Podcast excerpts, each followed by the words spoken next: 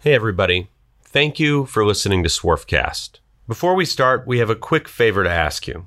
If you love the show, please rate it and write a review on your podcast app, or tell somebody about it. It really makes a difference for us, and we'd appreciate it. Okay, on with the show. I'm I'm the plant manager here. Pretty hard to. I don't know. It'll be pretty hard to climb out of anything higher than that. Heck, I got to be out on the floor all day. You know, I don't see a life where I'm going to be just able to sit at a desk and you know direct people. This is Swarfcast. I'm Noah Graff. Today's podcast is part one of a two part interview we did with Wes Spandowski, plant manager at Wyandotte Industries, a 60 year old screw machine shop in Wyandotte, Michigan, founded by his grandfather. Wes gave me the inside scoop of what it takes to run a high production shop floor. We talked about getting the most out of employees, updating equipment, and his mission to not waste the company's money. Today's podcast is brought to you by Graf Pinkert. Looking for a screw machine, rotary transfer machine, or CNC machine? Graf Pinkert's got you covered. When you're buying any used machine, you're taking a risk. So it's important to buy from someone who knows their stuff and who is going to give you straight information about what you're buying. Graf Pinkert is a family owned firm that's been dedicated to selling great machine tools to the turn parts industry for 75 years. It specializes in the top multi spindle brands, including Index, Schutte, Gildemeister, Tornos, ZPS, Acme, and Wickman. They also sell a variety of other types of used equipment, such as CNC Swiss, CNC turning centers, and parts washers. Machine tools are complicated. If you're going to buy one, you should go to people who are knowledgeable and committed to the industry. Learn more at www.grafpinkert.com. That's www.grafpinkert.com. Okay, here we go. We are honored to have Wes Spandowski on the show. Welcome to Swarfcast, Wes. Thank you very much. I have uh, known Wes for quite a while. He's been a contributor over the years to uh, today's machining world, shop doc. He's often uh, been a very um, creative, technical person. Yeah, it's great to reconnect. So, what I want to do first is uh, talk about Wyandotte, uh, the company, and also get your story. I know that I'm sure the two are quite intertwined. Uh, but first of all, what is uh, Wyandotte?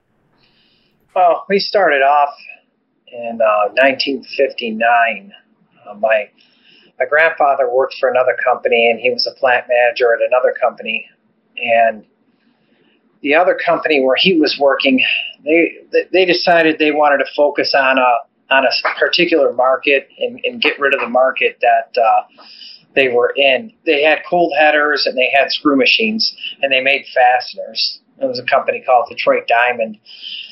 And my grandpa felt that uh, the market that they were abandoning was a good market to be in, and the market that they were going in was a market that maybe you didn't want to be in.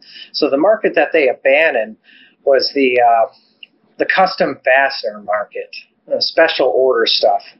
So that's where Wyandotte got its start, believe it or not, making parts that look relatively simple nuts, uh, slotted nuts, lug nuts, different types of jam nuts. What were they using? Acme's? Yeah, yeah. And my grandpa liked the Acme's.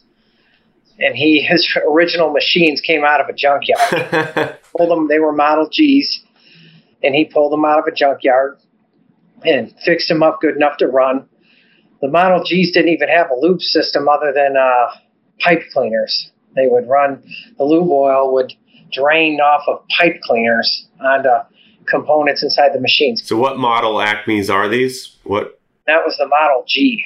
What size? That would have been uh, two and a quarter, uh, two and five eighths. They had a strange gearbox. You know, like I said, they're kind of before my time. but I hear about the stories. Six spindle. Yeah, uh, four and six spindle. There was a lot of four spindles back in those days. Uh, it these machines were, well, if you know an inch and a quarter RA6, it has a gearbox that's on the side of it. Well, these machines, there were two and five eighths machines that had a gearbox on the side, just like that inch and a quarter RA6 that people use. Okay. You know, I hear I'd hear about it from you know when I was a younger guy. The older guys would be telling me about these machines, and I actually have a picture of one. So I'm seeing it, and I'm like, wow. So that's a a concept that, that had been around for many years, uh, having the gearbox on the side of them, the Model G. Interesting. So he went from Model G to Model R, and then from Model R to Model RA, and then to Model RB. When I started here, we were into Model RA, Model RB, and the consensus was, wow, you got an RB, you know, you got Cadillacs, you know, because you have the spindles with tapered roller bearings. The, the old ball bearing spindles were good. Uh, they lasted a long time, but when they finally went, they, they went. You were in trouble. And they were a hard hard bearings to find. They were costly. Um, and there's no adjustment. I always find it strange though how like Acme's had the ball bearings, and then Wickman's started with the tapered bearings, and then they changed to the ball bearings later. I wonder if it's just the nature of with Acme's how people have a way of just running them forever. Mm-hmm. And the nice thing about the tapered roller bearings is they're very well suited to be ran forever. And if you need to get just a little bit out of them, you can find a way to get a little bit out of them.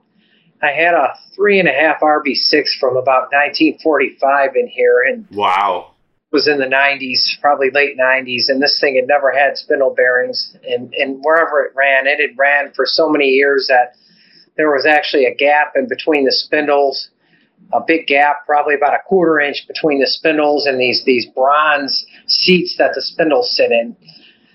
And this machine had ran wherever it had ran, it must have ran just day and night for who knows, 40 or 50 years. Mm-hmm. So we finally get it, and these bearings are just trash you know, and we decided to get rid of the machine because the spindles are so expensive to fix, and the machine just wasn't attractive enough to really want to put that kind of money into it. But okay, the tapered bearings, uh, they, that little bit of adjustment, sometimes that can get you through. So, so you think that the reason the reason it's synonymous with Acme's is basically because the Acme's are meant to last fifty years. So even if, I mean, are they less accurate than ball bearings?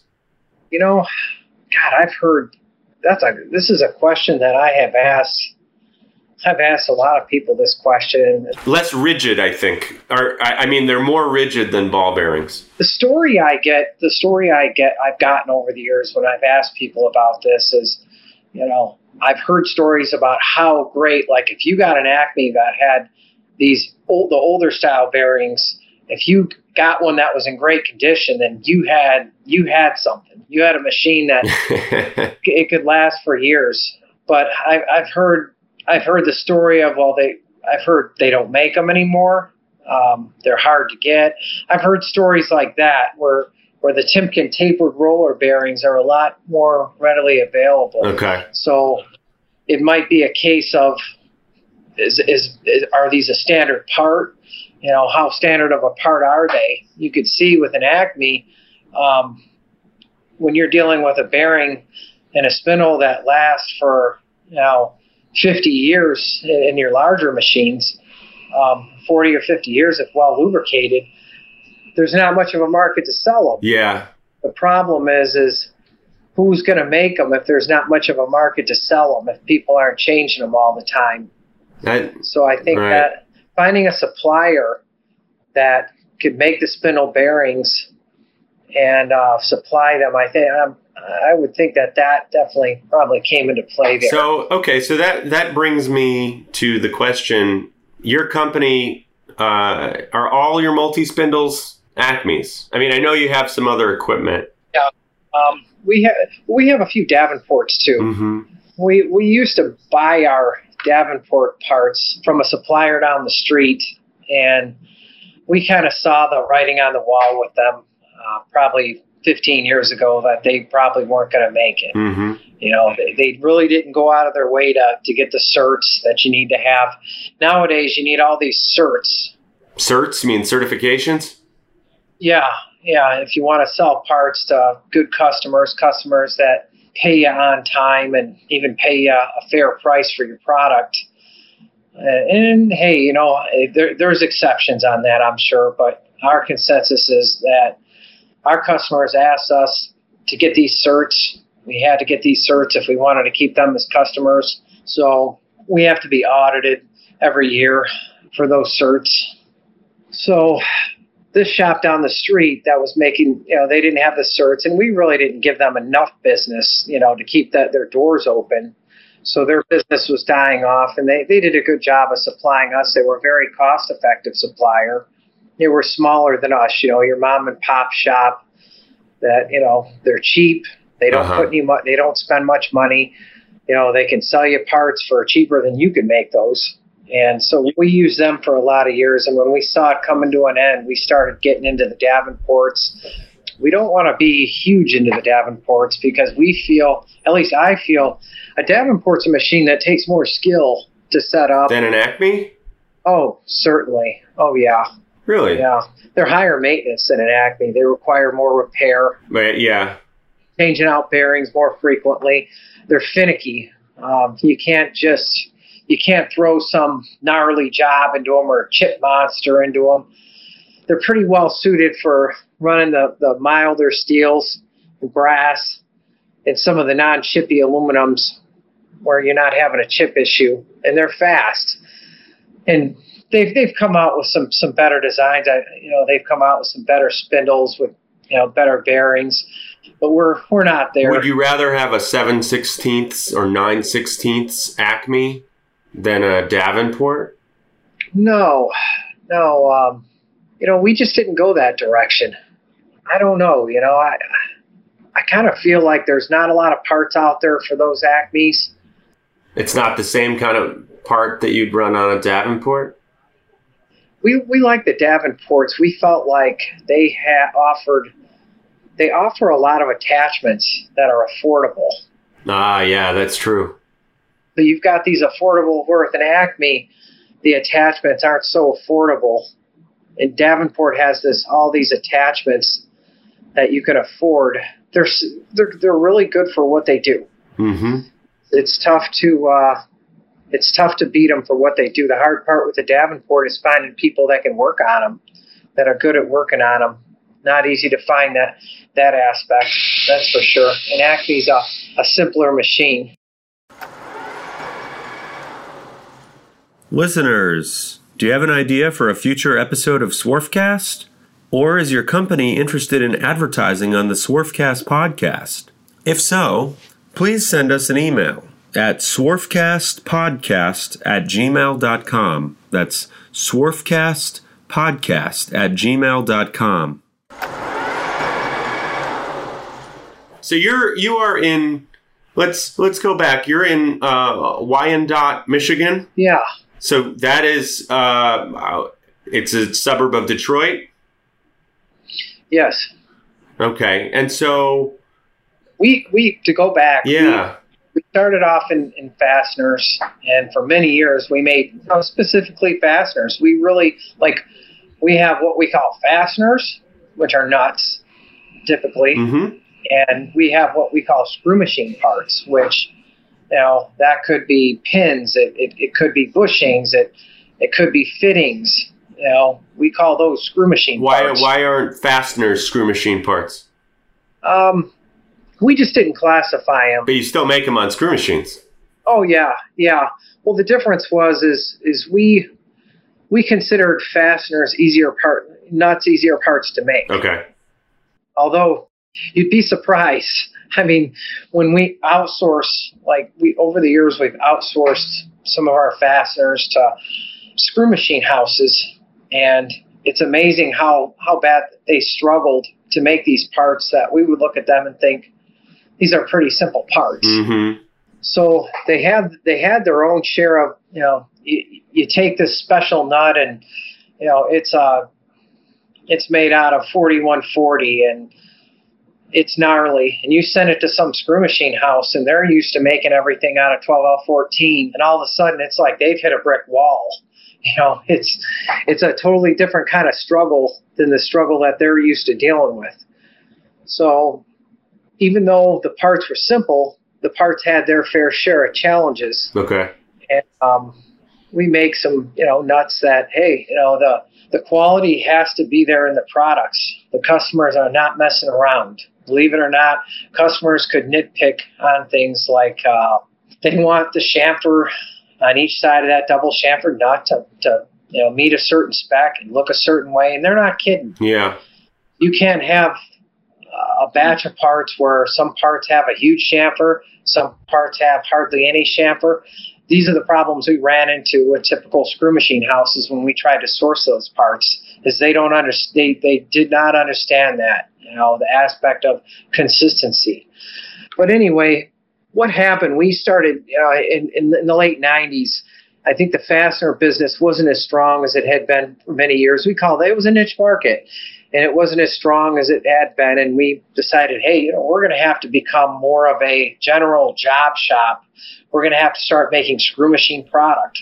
Mm-hmm. So that's what we started doing. We started making parts that were different than the parts, the typical parts we were used to making. So our people, they're used to making all these fasteners and they know how to make these fasteners well. All of a sudden, you start throwing jobs at them that they're not familiar with, and they start making mistakes. Mm-hmm. Just like the general screw machine job shop could make mistakes on a lot of our parts that we found easy to make. So, what did you do about that? Oh, we improved over the years. Um, our, our, our there was a learning curve, and our people, you know, they got used to making things round parts, you know, parts with all these, you know, fancy profiles. And believe it or not, you know, like when in in my early years here, it wasn't unusual for there to be a shave. If we had 35 machines out there, there might only been two shave holders out there running at once. Where a shave holder is a pretty standard aspect of a screw machine. Um, when you go into the world of screw machine parts, you're using shave holders with regularity. So we had to learn how to use things that, you know, things like a shave holder, you know, more shave holders, figure out what type of shave holder did we like. Uh, uh, training our employees uh, what was good about the new way of, of doing things. Mm-hmm. We we were simple when we were just a fastener company. We were simple how we did things. We had things set up simple, and it was my grandfather's way of if you're simple, then your machines are never down. Problem was is when you're that simple and you have more second ops on parts, customers did not want to pay for that. So you lose work. Mm-hmm. We had to become more uh, sophisticated on our screw machines. We had to do more. We we went from how we made nuts for many years is we just produced blanks. We produced multiple blanks off a screw machine. So we we might have produced two parts at a time, two nut blanks at a time, or three nut blanks at a time off six and eight spindle machines. And then those parts would go to secondary and they'd get finished processed. Yeah they would get back chamfered, they would get tapped, all that. So the machines were pretty plain Jane. So we went from making nuts that way to making nuts where we back chamfered them and we tapped them right on the screw machine. So more along the lines of how a general screw machine house would do things. Believe it or not, I, I over the years I would get calls from screw machine houses, one of them down the street. They're asking me, they're picking my brain for how do you how do you make multiples off of a screw machine. You know, because we knew pretty well how to make multiples. Multiples? What is multiples? Cutting off more than one part at a time. Oh, like double feed out? Uh, we didn't double feed out. We would feed out all the stock at once, and, and we would form you know two or three nuts at a time, and we would drill multiple nuts, and we would cut off multiple nuts per cycle. We would use things like combination drills, and that was how how we managed to do that it was a more complex way to make nuts. Operators struggled more. Uh, you know, your guys from other shops, when they came into your shop, they weren't compatible because your way of doing things was so different than what they were used to doing. Mm-hmm. But this was my one of my grandpa's ways was we're gonna just put out simple nut blanks off the screw machine. We're gonna put them out in multiples. We're gonna get those blanks over to secondary. We're gonna finish processing them, and we're going to finish. Right, and that worked at the time, but then as time goes by, you have to make parts faster, more efficiently if you're going to keep making money and beating the competition? Well, I think what we saw is we saw an improvement in tooling technology. You know, we saw the carbides and things like that came out, so it allowed us to you know get better cycle times at drop at running just a single part at a time. And when we were able to get those better cycle times, then we could do things like put a countersink in the back of it, tap it. And don't get me wrong, there are some customers where we still put out blanks mm-hmm. because maybe the product has to be uh, threaded after heat treat or even threaded after plate. So who are your who are your main customers? Automotive, ag.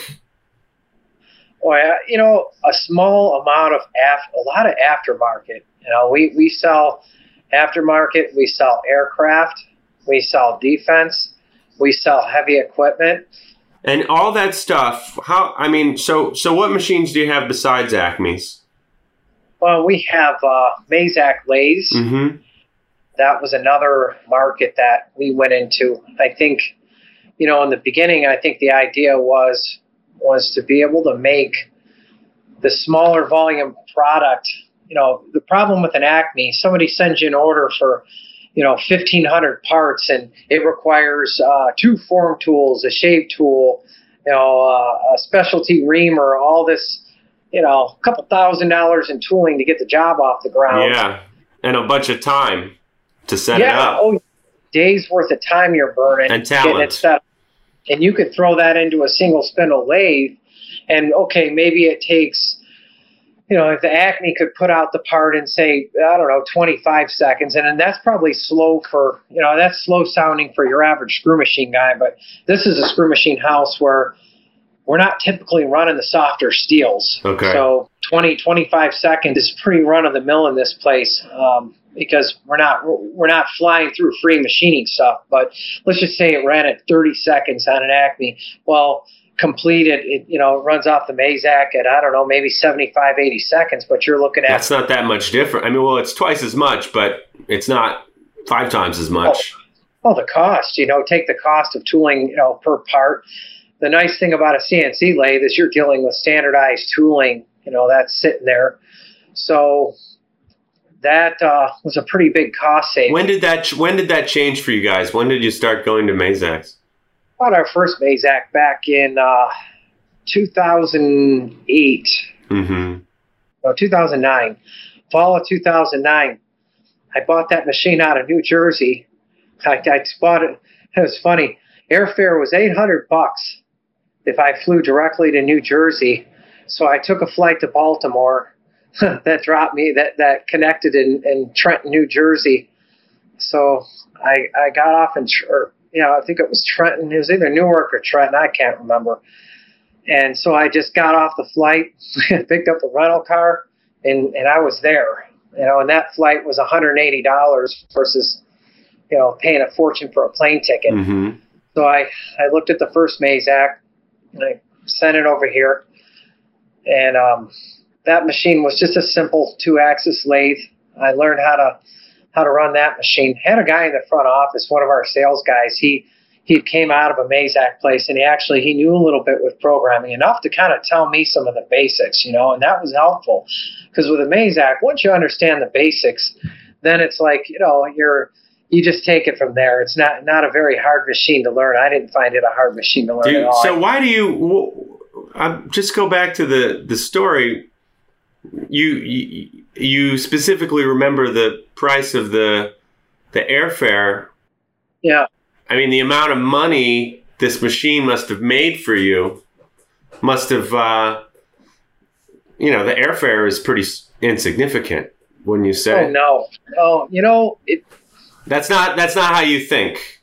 No, no, no. You have to think. You know, every every decision you make and every aspect of of your living when you're operating a business, you always have to think cost conscious. You know, the moment you get lazy like that, and and you're okay with just throwing money away, it it, it doesn't matter if it's your money or if it's someone else's money. Mm-hmm. Um, you owe it to who you work for to to care about their money. You know, it's it's about being ethical. You know, in in my book, and it doesn't matter, you know, how much money your boss has or, or whatever. I, I've heard people, you know, make say things like, "Well, they have a lot of money, so it doesn't matter." See, but I mean, couldn't you could also say? Uh, I mean, we're just getting philosophical here, but I mean, you could also say, well, the amount of time it took me to take that extra stop, I could have been back at the shop earning earning my you know my money by managing what was going on, etc. I had the shop running pretty smooth. On the next episode of Swarfcast, how I relate to our employees, you know, I understand what it's like to, or, or I understand how it feels to be broke. I understand what it's like. Uh, I, I, I understand their pain. So I, I, I'm sympathetic to them. I, I want to help them. I want to see this company uh, win. I want to win for them. Most likely, there probably is plans here uh, for me long term. Hey, maybe this business wants to be in business for a hundred years.